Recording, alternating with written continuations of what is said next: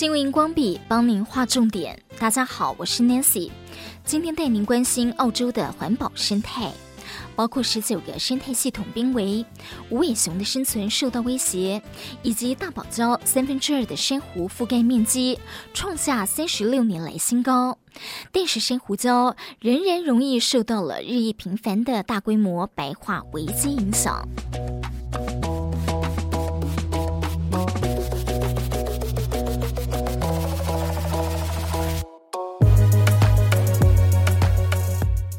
路透社报道，澳洲海洋科学院年度报告指出，大堡礁南部因为极怪海星数量大爆发，导致珊瑚覆盖面积缩小，富裕状况远不及中部和北部郊区。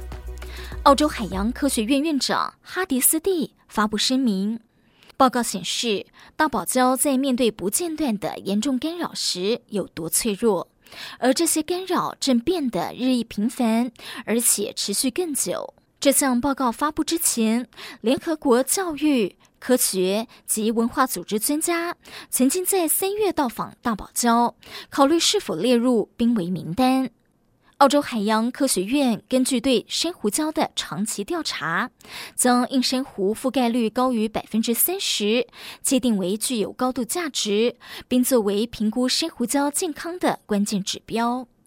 大堡礁北部的硬珊瑚覆盖率从二零一七年的百分之十三增长到了二零二二年的百分之三十六，中部的硬珊瑚覆盖率则从二零一九年的百分之十二增长到百分之三十三，都是澳洲海洋科学院从一九八五年开始监测这两个区域以来的最高比例。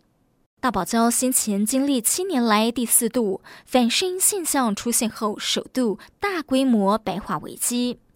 最新研究结果显示，大堡礁可以在不受强烈干扰的情况下复育。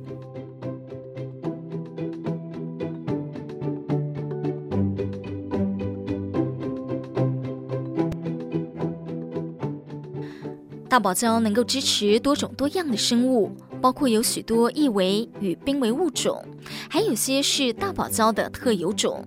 但是气候变化、污染、棘冠海星和渔业，再再都威胁着大堡礁生态系统的健康。根据美国国家科学院的研究，从1985年以来，大堡礁已经因为上述危害因素，损失超过了一半的珊瑚礁。一份二零一六年的报告显示，因为海洋暖化引发第三次全球白化事件，导致中北部的珊瑚礁可能全数摧毁，占据大堡礁整体百分之四十以上。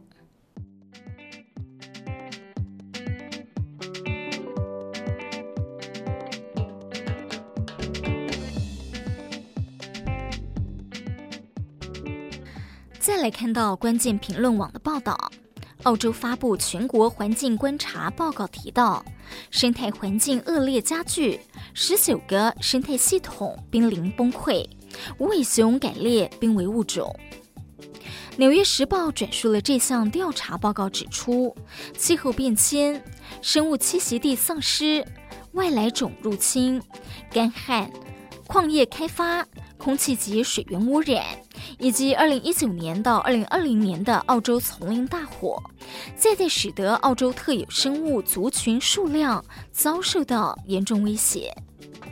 澳洲环境及水资源部长皮博塞克称，这是一份令人震惊的调查报告。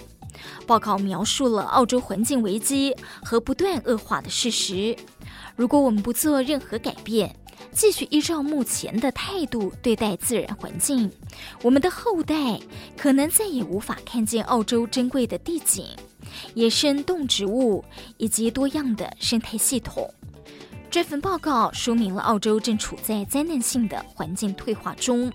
尤其野生动物的数量迅速减少。